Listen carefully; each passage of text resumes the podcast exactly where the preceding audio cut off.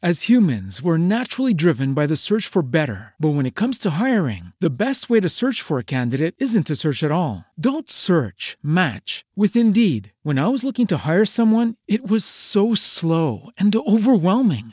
I wish I had used Indeed. If you need to hire, you need Indeed. Indeed is your matching and hiring platform, with over three hundred fifty million global monthly visitors according to Indeed data, and a matching engine that helps you find quality candidates fast. Ditch the busy work. Use Indeed for scheduling, screening, and messaging so you can connect with candidates faster. And Indeed doesn't just help you hire faster. ninety-three percent of employers agree Indeed delivers the highest quality matches compared to other job sites, according to a recent Indeed survey. And listeners of this show will get a seventy-five dollars sponsored job credit to get your jobs more visibility at Indeed.com slash podcast. That's Indeed.com slash podcast. Terms and conditions apply.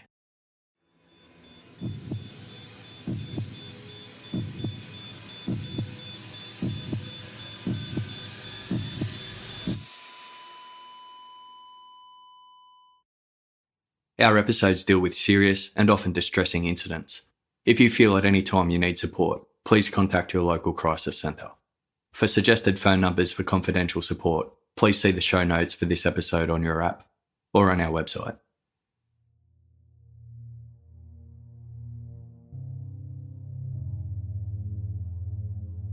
Newlyweds Dahlia and Michael DiPolito lived in the newly developed community of Renaissance Commons in Boynton Beach, a coastal city in Palm Beach County, Florida. They had recently purchased a modern three-storey townhouse on a palm tree-lined street named Via De Pepi, which overlooked several canals and waterways. The beach was just a ten-minute drive away, and there were a number of restaurants, shops and cafes nearby, making the location well-suited to the couple's active, cosmopolitan lifestyle. twenty-six-year-old Dahlia had recently announced she was pregnant with their first baby, and the area was ideal for raising a child. On the morning of August fifth, two thousand nine, Dahlia arose early to start her day with a workout at the local gym. thirty-eight-year-old Michael usually joined her, as Dahlia didn't like going alone, but two weeks earlier he had undergone liposuction on his lower back and was experiencing complications from the procedure that left him mostly bedridden. Dahlia promised to stop at Starbucks to pick up a coffee for Michael on her way home. Just before six a.m, she left the house in her husband's Chevy Tahoe S U V and drove to the L A Fitness gym one mile from their home. At six thirty-three a.m, while at the gym, Dahlia noticed a missed call on her mobile phone from an unknown number. The caller had left a voice message twelve minutes earlier, stating, "This is Sergeant Frank Ranzie, Boynton Beach Police Department, Detective Division. I need you to call me as soon as you can, ma'am. It's urgent. Thank you." Dahlia called Sergeant Ranzie back, and he instructed her to return to her residence immediately, saying, "It involves your husband. There's been an incident. I'll tell you everything you need to know when you get here." Dahlia quickly left the gym and made her way home. As she turned into Via De Pepi, she found the street was abuzz with police cars and camera crews. Her property was cordoned off with crime scene tape, and its front door was wide open and covered with fingerprint powder, as forensic investigators milled about taking photographs. Sergeant Ranzie informed Dahlia that there had been reports of a disturbance with shots being fired, and that her husband Michael had been killed. Dahlia burst into tears and cried out "no" repeatedly, collapsing into Sergeant Ranzie's arms. As he attempted to calm her down, she begged to be taken to Michael's body. Another officer escorted the distraught Dahlia into a police vehicle to be taken to the station so that she could assist with their investigation.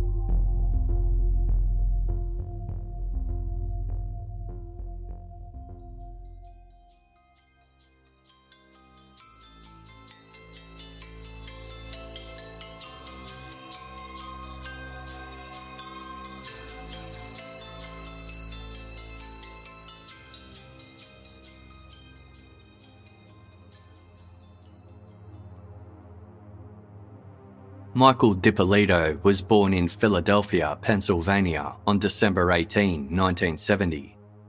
Both of his parents struggled with the drug addiction, which led to Michael being raised by his grandparents. Michael developed his own substance abuse problems during early adolescence, and at the age of fifteen, he was admitted to a rehab facility. Following his release, he maintained sobriety for five and a half years and worked as a night counsellor at the same treatment centre where he'd received help.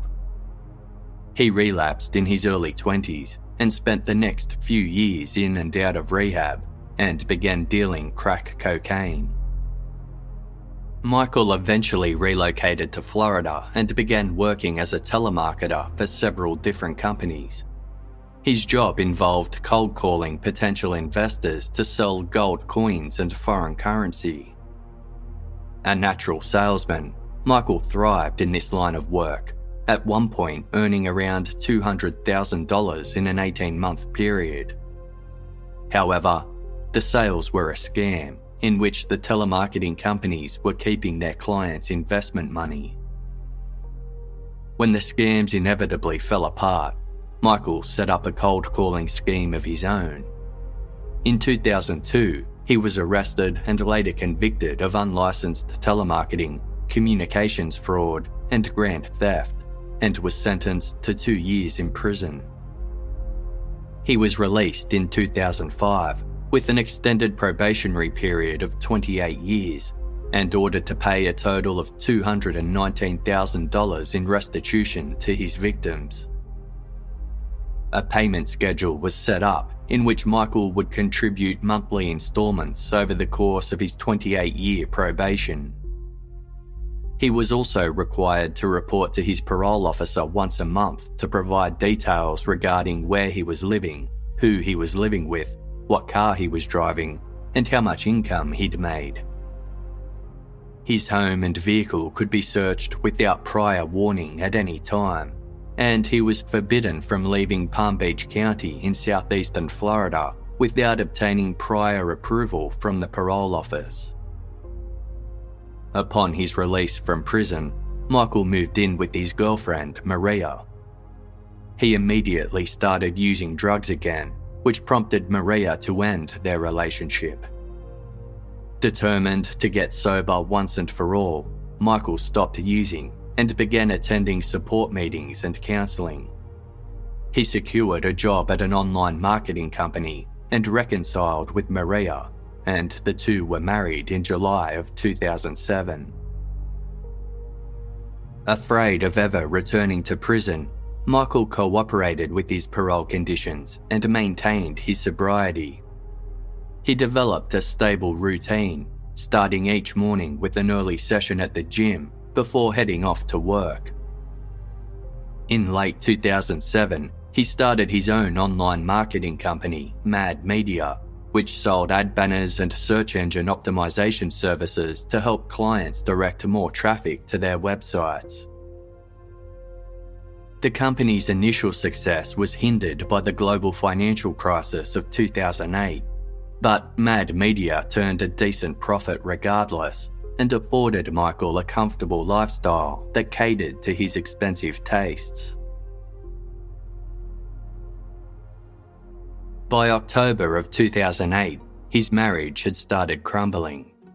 Maria was out of town when a colleague introduced him to Eros dot com, a website that advertised sex work services. As detailed in the book Poison Candy by Elizabeth Parker, Michael contacted a sex worker named Dahlia Muhammad, and the two organised to meet that evening. Michael was immediately attracted to Dahlia, who was the daughter of Peruvian and Egyptian parents. She was born in New York but raised in Boynton Beach along with her younger brother and sister. Her parents had divorced when she was seventeen, after which she lost contact with her father, but maintained a close relationship with her mother, two siblings, and her mother's extended family. At the age of nineteen, Dahlia started sex work and spent several years running massage parlours in South Florida and California. She was also a licensed real estate agent and worked part-time as a realtor. Michael and Dahlia had a lot in common and instantly hit it off. Michael employed her services again the following day, and Dahlia chose to spend the night free of charge. The pair commenced a whirlwind romance, and at the end of October, Michael filed to divorce Maria. Two months later, he spontaneously proposed to Dahlia. She happily accepted, and Michael bought her a twenty-six thousand dollars diamond engagement ring to make it official. Michael's divorce from Maria was finalised on January twenty-eighth, two thousand nine. That same day, he withdrew two hundred thirty-eight thousand dollars in cash from his safety deposit box and used it to purchase the Renaissance Commons townhouse for himself, Dahlia, and their two dogs. Dahlia was the realtor responsible for the transaction and also received a commission for the sale. Five days later, the couple were married in a registry office ceremony. Michael started running his business from home, while Dahlia mostly lived a life of leisure, leaving to show houses a few times a week. The DiPolitos spent weekends visiting one another's families, watching movies, and going to the beach. They dreamed of travelling, but were restricted by the terms of Michael's probation, which became a source of much frustration. In early two thousand nine, the couple began having a number of brushes with the law, which added to their grievances. In early March, Michael's probation officer received three anonymous phone calls from a concerned neighbour who claimed that Michael was dealing steroids and ecstasy from his townhouse. A team of ten officers searched the DiPolito's home but found nothing to support the claim. On March sixteenth, police received an anonymous phone call from a woman who reported someone was dealing drugs out of a grey Chevy Tahoe S U V in the parking lot of the Ritz-Carlton Hotel in Manalapan, roughly six miles from the DiPolito's home. Police were dispatched to the area, where they learned that the vehicle belonged to Michael DiPolito, who had spent the weekend at the hotel with Dahlia. Michael insisted he had nothing to hide and permitted the police to search his car, where they found nothing of interest. On March twenty-ninth, a specialist narcotics team was dispatched to the City Place shopping centre in West Palm Beach. They had received an anonymous tip-off that a large amount of drugs were being held in a Chevy Tahoe S U V parked in the mall's underground garage. Michael had parked his car there while he went shopping at the centre with Dahlia. When the couple returned to the Chevy and learned of the tip-off, Michael became visibly upset, but was polite and cooperative. With the help of a specially trained police dog, the narcotics team found a cigarette box underneath the vehicle's spare tyre, which held a small amount of cocaine. In Florida, possession of cocaine is a felony offence, making the discovery an automatic violation of Michael's probation. He broke down in tears, telling police he had been sober for six years and had no idea the cocaine was there. Offering a possible explanation, he said his ex-wife Maria may have planted the drugs in a bid to get him in trouble given their recent divorce. Officer Mary Hooper, who was leading the search, believed Michael was being sincere, later stating, "As a matter of fact, I thought he was just as shocked as we were when we found it." Subsequently, Michael was free to go. Four days later, two officers from the Boynton Beach Police Department were dispatched to the DiPolito's home after receiving an anonymous call from a neighbour who claimed the couple had been yelling all night. Earlier that morning, the neighbours stated they had seen Michael drag Dahlia inside by the hair. They could still hear banging coming from the townhouse and feared for Dahlia's safety. Officers arrived at the scene and separated the DiPolitos in order to question them individually. Both confirmed they had argued about money the previous night, but denied a physical altercation had taken place. As the officers didn't notice any injuries on Dahlia and nothing seemed out of place, they left the property. It was later that night that Dahlia told Michael she was expecting their first child. One month later, on May first, two thousand nine, Dahlia told Michael that she had received a strange phone call from someone named Detective Hurley of the Boynton Beach Police Department, who told her that he knew what she'd been doing and that she should, quote, confess to her husband. Shaken, the couple immediately went to the police station to confront Detective Hurley, only to be told that no one by that name existed. Although they were confused, they dismissed the call as a prank. Several weeks later, the DiPolitos returned to Michael's car after a workout at L A Fitness and found a note on his windscreen that read, "Bring forty thousand dollars, nine thirty a.m, back to this space and put it under the car behind you. Do not tell anyone, especially your wife. I will tell you all that has happened to you, is happening to you, and what will happen on Friday. Tell no one. Come alone." The note was signed from "Someone Who Will Help You" and included a phone number with a Miami area code. When Dahlia called the number, a woman answered and threatened to kill both her and her husband. The DiPolitos reported the incident to police and were so worried that they considered getting a guard dog for protection.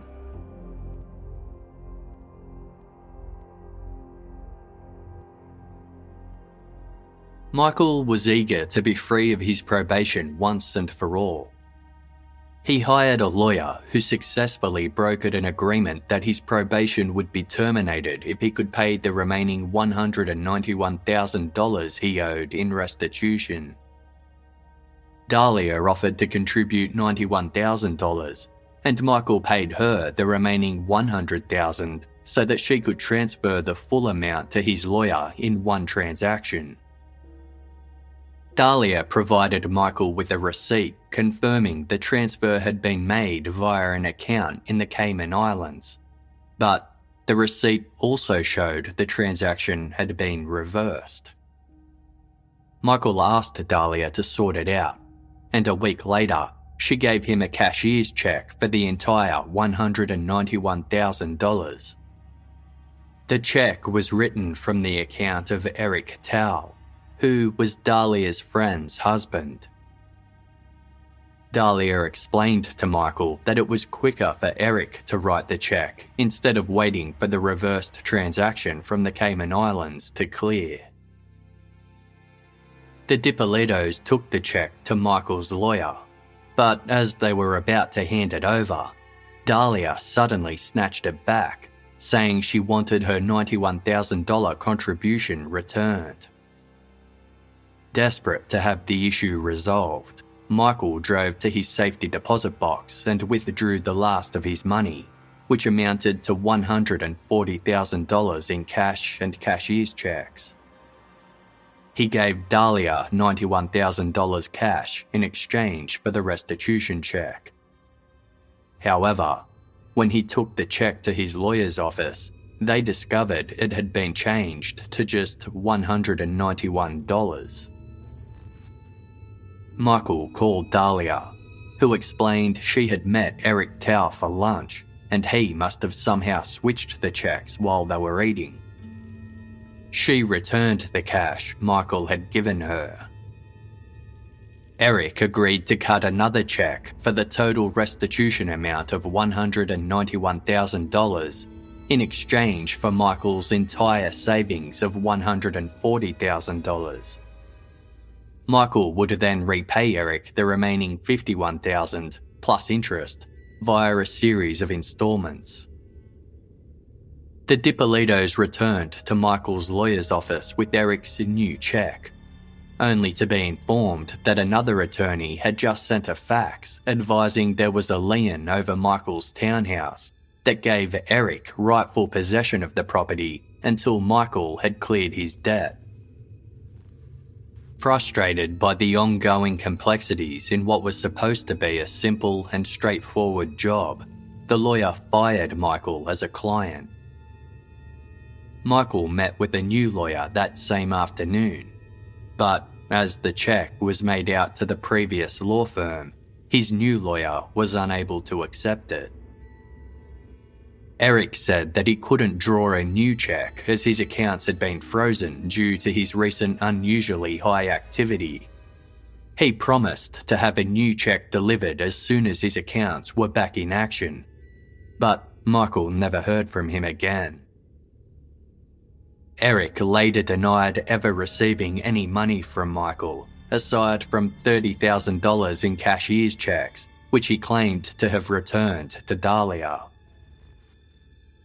On April second, Michael considered selling the townhouse to pay his restitution money, but Dahlia was against the idea, telling Michael they had bigger things to worry about now that she was pregnant. Dahlia spent the next few months preparing for the baby by reading parenting books, debating possible names, and attending regular doctor's appointments. To move past their money and trust issues, the DiPolitos also started seeing a marriage counsellor. On July twenty-second, Dahlia told Michael that a friend had recommended a lawyer who could help him get onto administrative probation while he was waiting to pay off his restitution. If successful, this meant he would no longer have to check in with his probation officer on a regular basis. Michael spoke with the lawyer, who suggested he sign his townhouse into someone else's name in case it had an effect on the administrative probation decision. On July thirty-first, Michael signed the property over to Dahlia. The DiPolito's conveyancing attorney advised that although Dahlia was now the sole owner, Florida's homestead laws meant Michael would still be required to sign off on any sale of the property. After being plagued by problems since the start of their marriage, it appeared as though the couple's issues might finally be over. Less than a week later, on the morning of August fifth, two thousand nine, Dahlia was informed of Michael's murder. Looking visibly distraught, she was driven to the Boynton Beach Police Department to help with the investigation. Along the way, the detectives explained all they knew so far was that gunshots had been heard and a black man was witnessed running away from the crime scene. Dahlia said there had been a lot of black people visiting their predominantly white neighbourhood recently and recounted a couple of strange occurrences.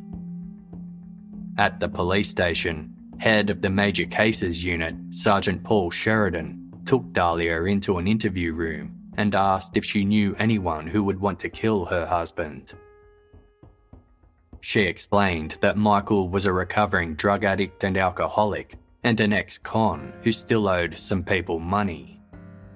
He was also due to testify at several upcoming fraud cases and owed his silent business partner at Mad Media forty thousand dollars.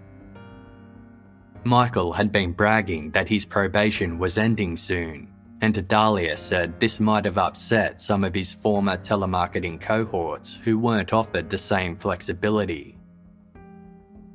She claimed that one had approached Michael a few months earlier to make some kind of a demand, but she wasn't sure of the details. Sergeant Sheridan informed Dahlia that Michael had let the killer into their house and was then shot twice in their bedroom. Dahlia was surprised, responding that Michael wouldn't open the door for someone he didn't know. Sergeant Sheridan then left the room to get more information from officers at the scene. He returned minutes later with a handcuffed black male, whom he said had been seen running from the DiPolito's property that morning. When asked if she recognised the man, Dahlia said she had never seen him before. The handcuffed man was then led out of the room. Sergeant Sheridan silently stared at Dahlia for several seconds and then informed her, "You're going to jail today for solicitation for murder. You're under arrest."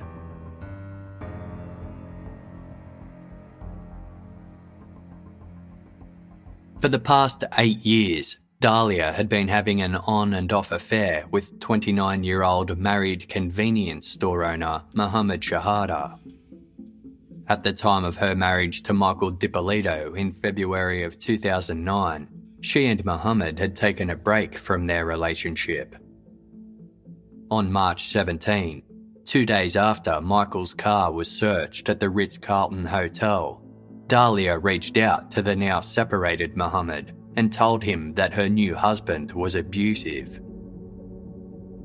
Mohammed gave her the phone number of a police officer named Robert Wilson, whom Dahlia contacted. She explained that her husband was violent and that she feared for her life. As Dahlia was outside of Officer Wilson's jurisdiction, he told her she would have to report her concerns to the Boynton Beach Police Department if she wanted to launch a domestic abuse investigation. The following day, Dahlia and Mohammed met up for the first time since her marriage to Michael. She surprised him with the gift of a thirty-eight thousand dollars Range Rover, which she had paid for in cash. Dahlia registered the vehicle in Mohammed's name, confessing that she had used some of Michael's restitution money to pay for it. Around the same time, she asked if Mohammed could help her obtain a fake Western Union slip through the money service he ran at his convenience store. He refused, as he was audited monthly by the Inland Revenue Service. Instead, he helped Dahlia create an artificial receipt using a bank wire form that had been faxed from a bank in the Cayman Islands. In late March, Dahlia and Mohammed met at Urban Wear, a clothing store in Riviera Beach owned by Mohammed's cousin. The store was frequented by members of the Buck Wild Gang, an organised crime group known to terrorise the area. Dahlia loudly asked if Mohammed knew anyone who could kill her husband, and some of the gang members overheard and offered their services. Dahlia offered to pay a large sum of cash or hand over Mohammed's new Range Rover in return. She then got into a car with some of the gang members and drove them past her townhouse to show them where she lived. Given there were a number of cameras, motion detectors and alarms throughout the neighbourhood, the Buck Wild Gang deduced it would be a difficult job to pull off. A few days later, Mohammed received a phone call from one of the gang members who asked if Dahlia was legitimate. Mohammed warned them not to take the job, as Dahlia was already speaking to a police officer regarding her violent husband, and it was therefore too risky. The gang backed off, and Mohammed sold the Range Rover back to the dealership, afraid that it would make him too conspicuous to the gang. He used the money from the sale to pay for his divorce lawyer and took his daughter to Israel for a holiday. When he returned on June twentieth, two thousand nine, he met up with Dahlia, who revealed that she had attempted to have Michael's probation violated by planting drugs in his car when they were staying at the Ritz-Carlton Hotel. She had hidden the drugs in his gas cap and then called the police, but they didn't find them during their search. She also told Mohammed she was trying to figure out how to get the townhouse signed into her name. On July thirty-first, the two met at a mobile gas station where Dahlia asked if Mohammed would kill her husband. He flatly refused.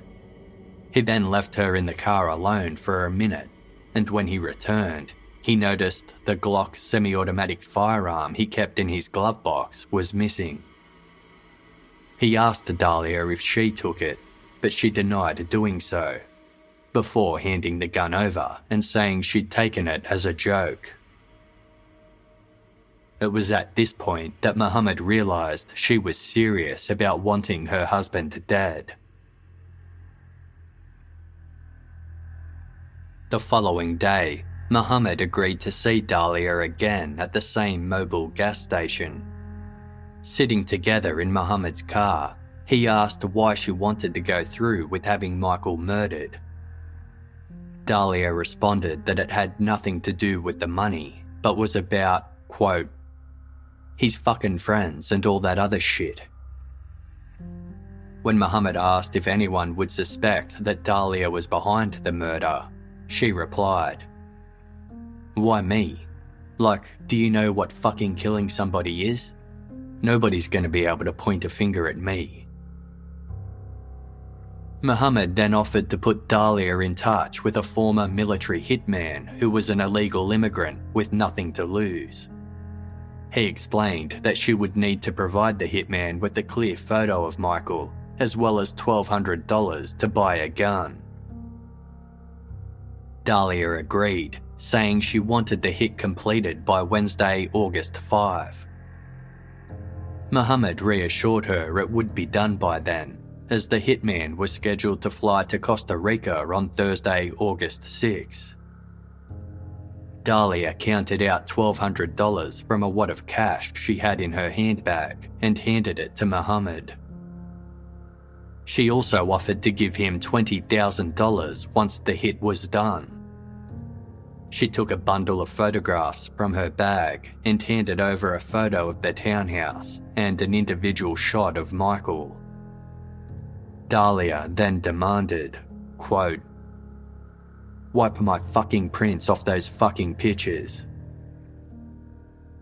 When she asked if Mohammed was sure that everything was okay, he stated, no, I'm not sure, because you're planning a murder.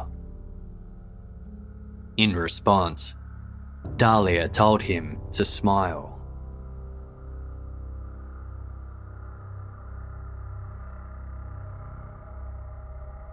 As humans, we're naturally driven by the search for better. But when it comes to hiring, the best way to search for a candidate isn't to search at all. Don't search, match with Indeed. When I was looking to hire someone, it was so slow and overwhelming.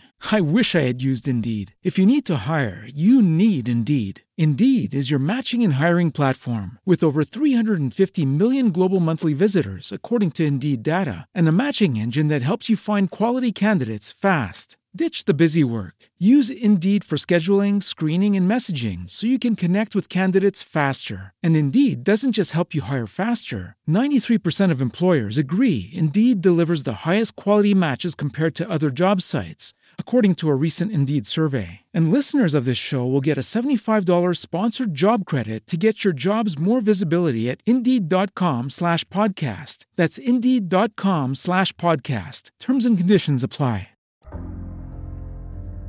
What Dahlia didn't know was that after she had first asked Mohammed to kill Michael, he had gone to the Boynton Beach Police Department to report that he was having an affair with a woman who was threatening to kill her husband.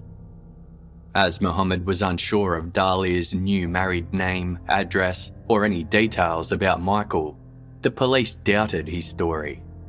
They only agreed to investigate on the condition that Mohammed act as a confidential informant. He was concerned that he would be outed as a snitch to the Buck Wild Gang, but he eventually succumbed to the pressure to cooperate. The detectives wanted Mohammed to wear a wire to his meeting with Dahlia on August first, but he said it would be risky as she would likely perform oral sex on him. Instead, Detectives fitted Mohammed's vehicle with a pinhole video camera and a covert listening device, which allowed them to hear the conversation in real time. They recorded Dahlia as she agreed to Mohammed's offer to hire a former military hitman and handed over the photographs and initial payment. This meeting also provided police with the opportunity to run Dahlia's license plates through their system in order to confirm her husband's identity. On Monday, August third, an undercover officer from Boynton Beach Police Department's Community Action Team called Dahlia to pose as the hitman. Officer Witty Jean was selected for the role because he was a black man with cornrows in his hair, which likely matched the image Dahlia had of a hitman based on her previous encounters with the Buck Wild Gang. Officer Jean told Dahlia he was driving up from Miami and would call again to arrange a place to meet once he was closer. He also requested an upfront payment of three thousand dollars, as well as a key to Dahlia's house. After the call ended, Dahlia phoned Mohammed to complain about the increased fee and said she was worried the hitman would rob her house. Shortly after four p.m, Officer Jean called Dahlia and asked her to meet him in the parking lot of a C V S pharmacy on North Military Trail in West Palm Beach. Unbeknownst to her, his red Chrysler convertible was fitted with audio and video recording devices and being surveilled by a team of officers. Mohammed and Dahlia drove to the meeting spot, and Dahlia got into Officer Jean's convertible while Mohammed waited outside the car. Officer Jean asked Dahlia for the money, her house key, and alarm codes. She told him she didn't bring any cash with her and would have to pay after the hit was done. Officer Jean agreed, but increased the price to seven thousand dollars. Dahlia assured him she was good for the money because, quote, "that's the kind of person I am."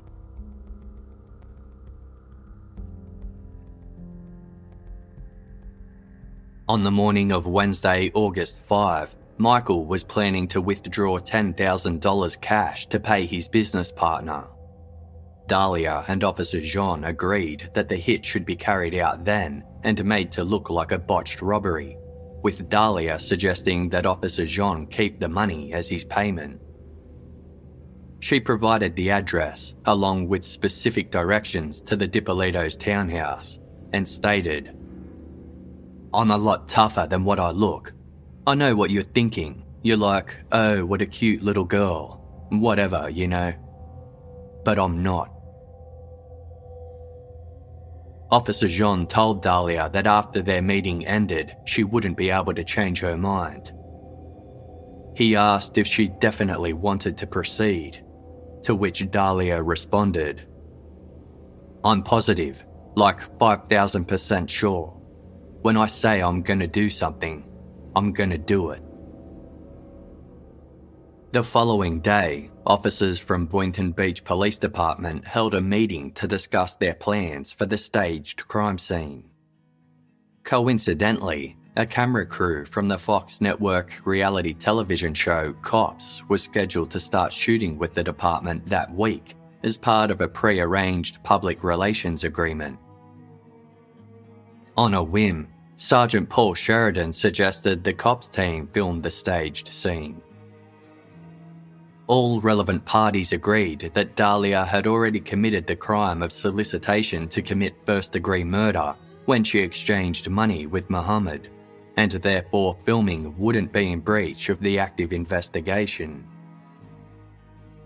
It was decided that when Dahlia arrived at the pseudo-crime scene, the Cops crew would be cordoned off behind police tape to look like regular members of the press. On Tuesday, August fourth, Officer Jean called Dahlia to confirm the hit would take place the following day. He explained that waiting until Michael had withdrawn his money from the bank wasn't viable, and instead instructed Dahlia to vacate the townhouse by six a.m. At five fifty-eight the following morning, after Dahlia left for the gym, the police arrived at the DiPolito's townhouse, where Sergeant Sheridan informed Michael, "I need to tell you something real quick here. You need to come with me to the police station. You're not in trouble. Your wife has hired someone to kill you." A visibly shocked Michael was immediately taken to the Boynton Beach police station, where he told interviewing detectives about the strange things that had started happening a month after he and Dahlia married. He mentioned the random drug raids, revealing that the day after his car was searched at the Ritz-Carlton Hotel, he found a bag of cocaine and Xanax stuffed into the cap of his gas tank. The police had missed them during their search, and terrified of being found in violation of his parole, Michael had thrown the drugs away. Dahlia had seemed shocked when he told her, but Michael suspected she was the one who planted them there, along with the cocaine found under his spare tyre during the City Place shopping centre search. He also suspected she was responsible for the difficulty he was having paying off his restitution money. Michael confronted Dahlia and threatened to leave. Dahlia was upset and acknowledged she had made a mistake by trying to wire the original restitution payment through the Cayman Islands. She insisted there was nothing to be suspicious of and that Eric Tao was trying to help her fix the error. When the detectives asked Michael what motivated Dahlia to order his murder, he said it likely had something to do with the townhouse he had just signed over to her and the money she had stolen. Quote, "That's why today, honestly, I'm not that surprised or shocked about all of this. I mean, fool me once, fool me twice, fool me three times. At this point, there's just nothing left to say. It's just ridiculous. Whatever she gets, she deserves." Everything had gone according to plan at the staged crime scene, with the cops crew capturing every second of Dahlia's reaction to the news that her husband had been murdered. While she was being transported to the police station for questioning, a search of Michael's Chevy Tahoe revealed Dahlia had taken all of her valuable items to the gym that morning, including an eighteen hundred dollars Prada handbag that contained her twenty-six thousand dollars engagement ring and seven thousand five hundred dollars worth of designer jewellery. Given the plan was to make Michael's murder look like a botched robbery, it was clear to investigators that Dahlia didn't want to risk having her possessions stolen as part of the ruse. After Dahlia was placed under arrest for solicitation to commit murder, Sergeant Sheridan informed her that the hitman she'd hired was in fact an undercover officer. "You're going to jail for solicitation of first-degree murder of your husband." "I didn't do anything." "Did you hear what I just told you?" "I heard what you said, but I didn't." "Everything, it, listen to me. Everything has been recorded. You were photographed in the convertible when you sat in his car in the front of C V S. What do you want to do? Oh my God. What do you want to do here?" "I didn't Dahlia. do anything." "Listen to me. I didn't do anything." "You're going to I jail." "I didn't do anything, please. I didn't do anything." "Don't tell me you didn't do anything." "I didn't do anything." "You're going to jail today. As soon as I'm done, oh my God, they're going to come in here and handcuff you and take you to the Palm Beach County Jail, book you for solicitation of first-degree murder on your husband. Your husband is well and alive." "Thank God." "Oh, yeah, thank God. Can I see him? No, he doesn't want to see you." "I don't want to see him." When Sergeant Sheridan revealed that Michael was alive and well, Dahlia immediately asked to see him. Investigators initially refused her request, but then had Michael appear in the doorway to the interrogation room where Dahlia was being interviewed. "Oh my God. He's alive. Come here, please. Come here. Mike, come here. Come here, please. Come here." "Can't, can't fix it." "Why not? I didn't do anything to you." "I heard you." "Mike, come here, please. Come here." "Okay." Dahlia was subsequently taken to the county jail, where she called her mother and said she wanted Michael out of the townhouse, as the title was in her name. She then called Michael to request that he help her, stating, "It's not true. It's not possible. What they are saying is not true. I heard what you heard. I saw what you saw, and it's not true. I am giving you my word that it's not true. How can you believe that? Please help me." Michael said he would help her if she agreed to sign the townhouse back to him. Dahlia refused, to which Michael responded, quote, "I just offered to help you, and you have the balls to say no to me. You just said fuck you to me, which is hilarious considering what happened today." When Dahlia was first taken in for questioning, she had signed a document which Sergeant Sheridan explained was a form consenting to their interview being videotaped. In reality, it was a waiver allowing the footage of Dahlia to appear on an episode of Cops. On the day of her arrest, the Boynton Beach Police Department released the clip of the fake crime scene to YouTube, and the story quickly went viral. Michael was immediately inundated with media attention, with hundreds of reporters calling to ask for his story and comments. In an attempt to satisfy the media and public, he agreed to make an exclusive, unpaid appearance on the N B C's The Today Show. The interview took place on August tenth, during which Michael described his disbelief upon being told about Dahlia's plan and the discomfort he felt when watching her police interview from the next room. He also noted that Dahlia had appeared completely normal on the morning his murder was scheduled to take place. Michael thanked the Boynton Beach Police Department for their actions, saying, "Everybody says how lucky you are to be where you're at, and it honestly hasn't sunk in yet. I still don't get what's really happened. It's just a very strange situation." That same day, Mohammed Shahada told the police that Dahlia had previously confessed to attempting to poison Michael. On July twenty-second, two thousand nine, while Michael was recovering from his liposuction procedure, Dahlia went to Starbucks to buy him a chai iced tea and replaced half of the beverage with a colourless, odourless brand of antifreeze. She had hoped Michael wouldn't notice anything unusual about the tea, but he immediately spat it out, telling her it tasted like gasoline. Michael recalled this incident, explaining he had assumed the foul taste was due to some sort of tea concentrate at the bottom of the cup. For ten days afterwards, he suffered from diarrhea, stomach cramps and mouth ulcers, which he had attributed to after effects of the liposuction.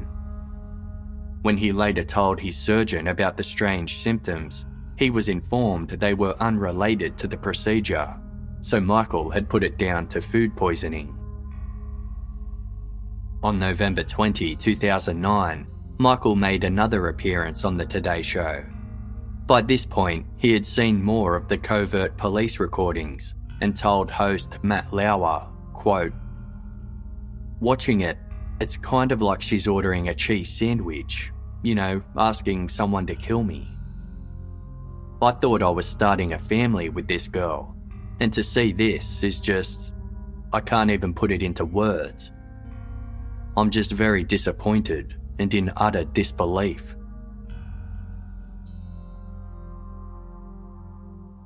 As the prosecution began putting their case against Dahlia together, they obtained her phone records and discovered that in the months leading up to Michael's attempted murder, she had been in constant contact with an ex-boyfriend named Mike Stanley. According to the book Poison Candy by Elizabeth Parker, the two met in two thousand six when Mike travelled to West Palm Beach from his home in Connecticut for a golfing weekend and commenced a long-distance relationship thereafter. Within eight months, they moved to California together.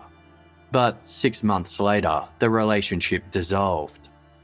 Dahlia returned to Florida and Mike relocated to New York, but they stayed on good terms and maintained a friendship. Dahlia's phone records revealed that in mid two thousand nine, she reached out to Mike Stanley to say she was still in love with him and wanted to be with him. Mike reciprocated her feelings, and the two began messaging each other around the clock. Dahlia treated Mike as her confidant, admitting that she was lying to her husband about being pregnant. On one occasion, she sent Mike a text message asking him to call and pretend to be her doctor because she had lied to Michael about missing an appointment. One week later, she sent Mike Stanley a message which read, "Soulmates is what we are. We are meant to be together. Do you know I have baby names picked out? I want your child in me." On July twentieth, Dahlia texted Mike Stanley her husband's social security number and bank account details and instructed him to call the Department of Treasury to try to have Michael's business account frozen. Her aim was to prevent her husband from paying the restitution money and therefore freeing himself from probation. Dahlia wrote, "Michael's so full of shit and ungrateful.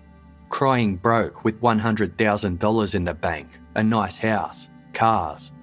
So what if he's on probation? He's been on it for five years. An ass. I love you. Can't wait to have the Treasury drain him. I really hope they can freeze his account." Mike and Dahlia began discussing ways they could convince Michael to sign the townhouse over to Dahlia, and how planting drugs in his car might get his parole revoked. On July twenty-first, Dahlia texted Mike saying, "I love you, just want my life with you. Let's get this motherfucker arrested. I am so tired of his shit. We need to strategize the drugs. Baby, we need to make this happen, with his arrest by the weekend." She then asked Mike to report her husband for being in violation of his parole conditions. Two days earlier, Michael had hired a four thousand dollars luxury suite to watch the Philadelphia Phillies play against the Miami Marlins. The game took place outside of Michael's home county, which he wasn't supposed to leave without permission from his parole officer. Additionally, he had invited a friend who was on probation when he wasn't supposed to be associating with other convicted criminals. Dahlia also instructed Mike to report her husband to the I R S, alleging he had created fake employees to use for tax write-offs. In late July, Dahlia had arranged for Michael to meet with a lawyer who could help him secure administrative probation. It was during this meeting that Michael was advised to sign the townhouse over to his wife, which he did. When the prosecution looked through Dahlia's phone records, they discovered that she had in fact organised for Mike Stanley to pose as the lawyer to trick Michael into signing the townhouse over. She had also convinced her mother to organise for a professional-looking man to meet the DiPolitos at the courthouse to play the role of the lawyer's fake paralegal in exchange for five hundred dollars. Her mother had agreed and assigned the task to a friend. On July thirty-first, Dahlia texted Mike Stanley to say, "I want my life with you right now. We'd be getting our party weekend started. I'm ready to spend the rest of my life smiling with you and making you smile. We're soulmates, me and you forever." It was later that same day that she met with Mohammed Shahada to discuss her plans for killing her husband.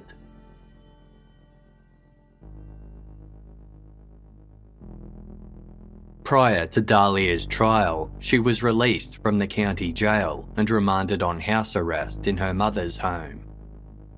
On April twenty-fifth, two thousand eleven, The trial began in the Palm Beach County Court, with the judge Jeffrey Colbath presiding. In a pre-trial ruling, several details were deemed inadmissible, including Dahlia's history as a sex worker, her false pregnancy claims, and her alleged attempt to poison Michael DiPolito with antifreeze. The evidence was presented over several weeks, during which Michael and Mohammed both testified. Mike Stanley had provided a pre-trial deposition and was not required to appear in court. Dahlia's defense team claimed their client was a sweet and innocent young girl who was swept up in the rich and flashy lifestyle of her image-obsessed husband. They put forward that the murder-for-hire plot had been part of a script Michael had masterminded in a bid to secure a reality T V show. He had allegedly convinced Dahlia and Mohammed, who had previously appeared on two episodes of the television crime drama Burn Notice, to get in on the act. In his opening statement, defense attorney Michael Saunik said, "The plot for the contract killing of Michael DiPolito was never real. It was a stunt that Mike DiPolito, whether he'll admit it or not, hoped to capture the attention of someone in reality T V. Mike DiPolito's hoax to obtain fame and fortune was a bad prank." Mister Saunik said Dahlia was a victim of her husband's and the Boynton Beach Police Department's hunger for fame. In rebuttal, the prosecution argued Dahlia was a cold-blooded would-be killer who laughed as she instructed an undercover officer to murder her husband. Prosecutor Elizabeth Parker, quote, "She laughed because she thought she could fool him, and she thought she could fool everyone else." The defense attempted to paint Michael in a negative light, bringing up his history as a con man, drug addict and alcoholic, but it backfired when he was instead perceived as a nice and genuine person. According to Mohammed, Dahlia had admitted that Michael wasn't actually violent, but instead treated her well and would do anything she asked. She said she couldn't stand him and simply wanted him out of their house. On May thirteenth, it took the jury less than three hours to reach their verdict, finding Dahlia DiPolito guilty of solicitation to commit first-degree murder. The sentencing hearing was held a month later on June sixteenth, two thousand eleven.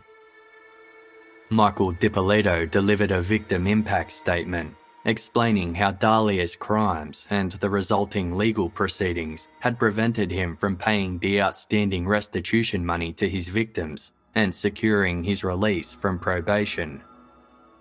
As a result, he had been unable to travel to spend time with his father before his death, his business had failed, and he described himself as a nervous wreck.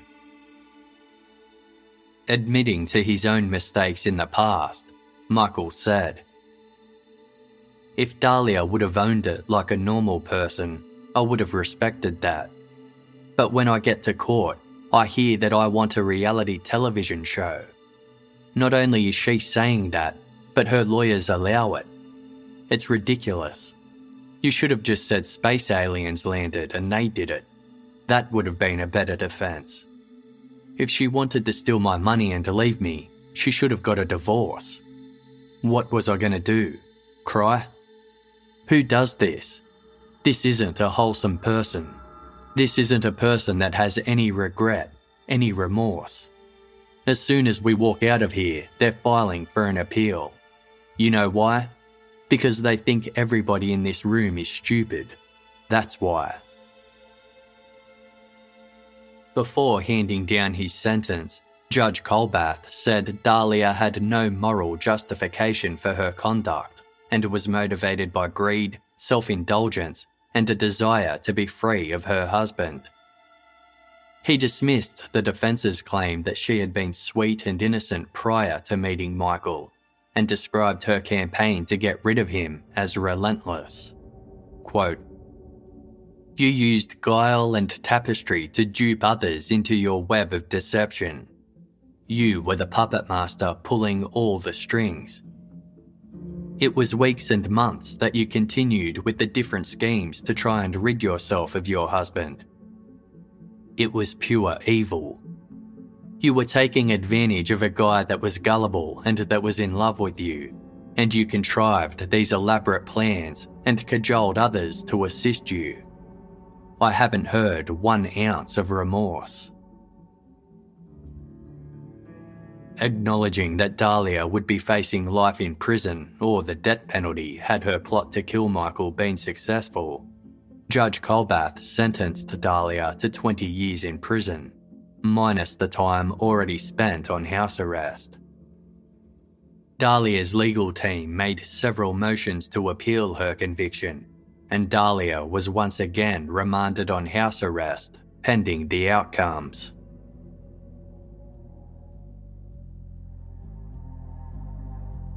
In October of two thousand eleven, the Palm Beach County Family Court officially finalised Michael and Dahlia's divorce. That same month, Dahlia launched a motion for a retrial after it was revealed that one of her defence attorneys, Michael Saunik, had previously represented Sergeant Frank Ranzie, one of the officers who helped orchestrate Michael's fake murder plot. In two thousand one, Sergeant Ranzie had been wrongfully accused of sexually assaulting a teenage girl, and although he was found not guilty and the case had no ties to the DiPolito investigation, Dahlia filed an affidavit saying she would, quote, "have never let Michael Saunik represent me if I had known he had previously represented Sergeant Ranzie because of the conflict of interest." The motion was rejected after Mister Saunik produced the documents proving Dahlia had been aware and still wanted him to represent her regardless. Dahlia's new defence lawyer was Brian Claypool, a highly regarded Californian attorney who specialised in entertainment law and select criminal defence cases. Representing her pro bono, Mister Claypool continued to appeal Dahlia's conviction, submitting that his client had been deprived of an impartial jury. During jury selection for the trial, one of the jurors openly mentioned having read that Dahlia had tried to poison Michael with antifreeze, an allegation that had already been deemed inadmissible at trial. The defence had asked that the jury panel be dismissed, but Judge Colbath rejected the request. In the appeal, Dahlia's defence claimed this was an error on Judge Colbath's behalf. On July thirtieth, twenty fourteen, the District Court of Appeal agreed and ordered a new trial, with Dahlia to remain at her mother's home on house arrest.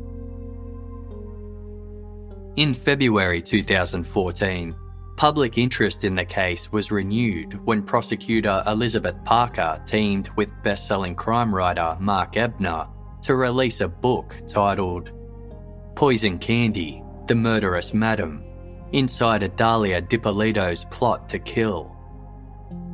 The comprehensive book detailed the court proceedings while also delving into the DiPolito's backstory, sexual history, and elements of the case that were deemed inadmissible at trial.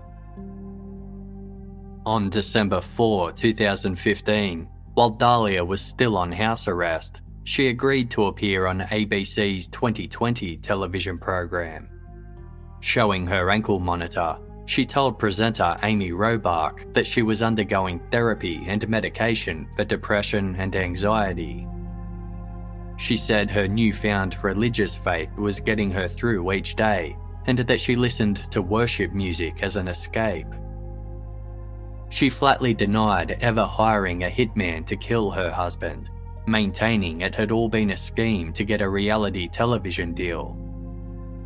She insisted that she only went along with it because Mohammed Shahada had threatened to hurt her and her family otherwise. She also claimed the text messages sent from her phone to her ex-boyfriend Mike Stanley had actually been sent by Michael DiPolito.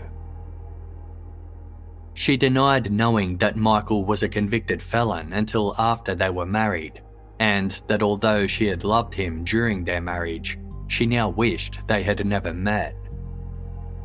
When asked to describe herself in three words, Dahlia responded, understanding, sweet, and compassionate. In a separate interview for the program, Michael asserted that Dahlia knew all about his criminal past, former drug use, prison time, and probation from the get-go. In response to Dahlia's comment that she wished they had never met, Michael said, "Oh, I feel the same way. I wish I would have made a left and not a right. Trust me."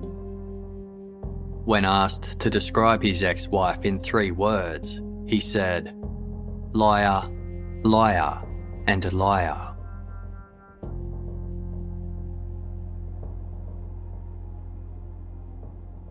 On February twenty-third, two thousand sixteen, during her pre-trial evidentiary hearing, Dahlia testified that the entire murder-for-hire plot had been a scripted project between herself, her ex-husband, and Mohammed Shahada in a bid to secure reality television contracts. She explained she had done some acting for a talent company after high school, appearing as an extra in an episode of television prank show The Jamie Kennedy Experiment in two thousand four. She claimed the hitman script was inspired by an episode of Burn Notice, in which Mohammed had played a fake hitman, and the project was intended to be released on social media. To explain the phone calls and multiple meetings between herself and Mohammed from July thirty-first, two thousand nine to August fifth, two thousand nine, Dahlia said they were all part of the project. Dahlia claimed that on August third, two thousand nine, she had met with Mohammed to say she no longer wanted to be involved with the plan. He had allegedly flashed a gun and threatened to kill her and her family if she didn't meet with the hitman. Dahlia pointed out that she didn't bring any of the items Officer Witty Jean had asked her to bring to their meeting, such as her house key or her alarm code, stating this was evidence that it was all part of an acting project. Dahlia said she was aware that Mohammed had been recording her for the project, but didn't realise the police were filming as well. When asked why she didn't know where the cameras were located, she reasoned, quote, "Mo was dealing with all that stuff." She claimed the twelve hundred dollars payment she had given to Mohammed wasn't for the gun, but for his collaboration on the project.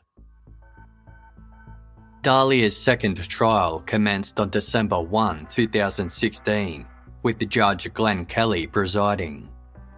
This time, the prosecution took a more streamlined approach, relying heavily on the recorded police tapes of Dahlia arranging Michael DiPolito's murder and not calling Michael to the stand. For the defence, Brian Claypool dropped the reality T V angle, instead accusing the Boynton Beach Police Department of objective entrapment and conducting an unethical investigation that violated Dahlia's civil rights. In his closing arguments, Mister Claypool surprised the court by announcing that Dahlia had given birth while on house arrest, and now had a nine-month-old son. Some speculated that the story was a ruse, but news reports later confirmed it to be true. The baby's father was a thirty-three-year-old male not related to the case. On December thirteenth, the jury deliberated for the entire day but failed to reach a unanimous decision. The next day, they remained deadlocked, prompting Judge Kelly to declare a hung jury. A mistrial was announced, and Dahlia was once again remanded on house arrest, pending a third trial.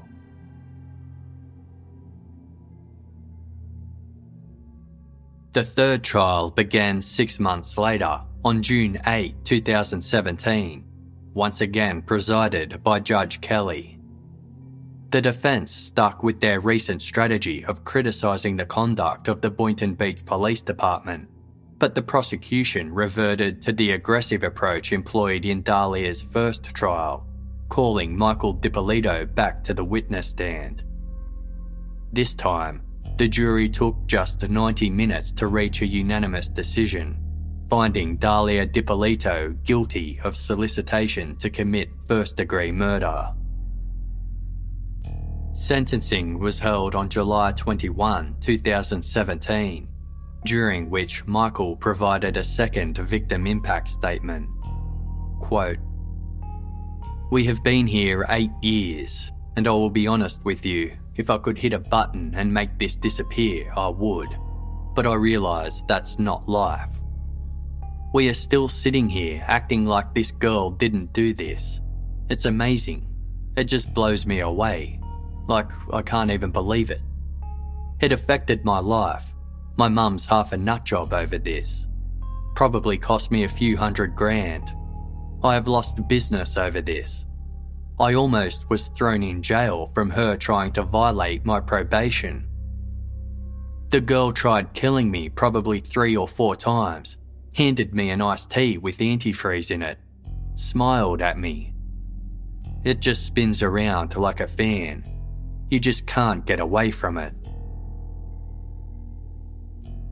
Judge Kelly criticised some aspects of the Boynton Beach Police Department's conduct, but concluded that their investigation had ultimately saved Michael's life. He also noted that Michael was an innocent victim whose ordeal had been drawn out for more than eight years of legal proceedings. Taking into account Dahlia's newfound faith, the intrusive publicity surrounding the case, and the time she'd already spent on house arrest, Judge Kelly upheld Dahlia's original sentence of twenty years in prison, with credit for four of the eight years she'd been on remand. She was immediately taken into custody and refused bail pending her further appeals. In two thousand seventeen, it was reported that Michael DiPolito was engaged to a woman whom he had met at a restaurant. Talking about the relationship in an interview with Inside Edition, Michael remarked, "It's nice. Sometimes it's hard to accept something this good is happening to you." They purchased a house together in Boynton Beach, and Michael now runs a real estate agency. On June fifth, two thousand seventeen, he paid the outstanding one hundred twenty-two thousand dollars of his restitution in the Broward County Court, officially making him a free man. After both the District Court and the Supreme Court of Florida denied Dahlia's appeals, her legal team petitioned the Supreme Court of the United States, the highest court in the U S, to review Dahlia's case. On February twenty-first, two thousand twenty, this petition was denied, meaning Dahlia had exhausted all avenues of appeal. Dahlia continues to serve her prison sentence at the Lowell Correctional Institution in Marion County, Florida.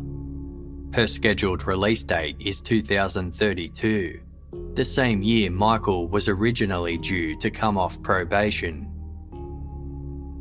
In the book Poison Candy, prosecutor Elizabeth Parker sums up the case as follows. In a six-month span, Dahlia moved in with Michael, convinced him to divorce his wife, married him, got her name on the deed to his townhouse, embezzled his money again and again and again in breathtaking ways, worked overtime with the small army of abettors to get his probation revoked, gaslighted him into believing that hoods and gangsters were out to get him, messed with his mind, announced herself pregnant with his child, and when all of that couldn't get him locked up and out of her life, she paid someone to have him killed.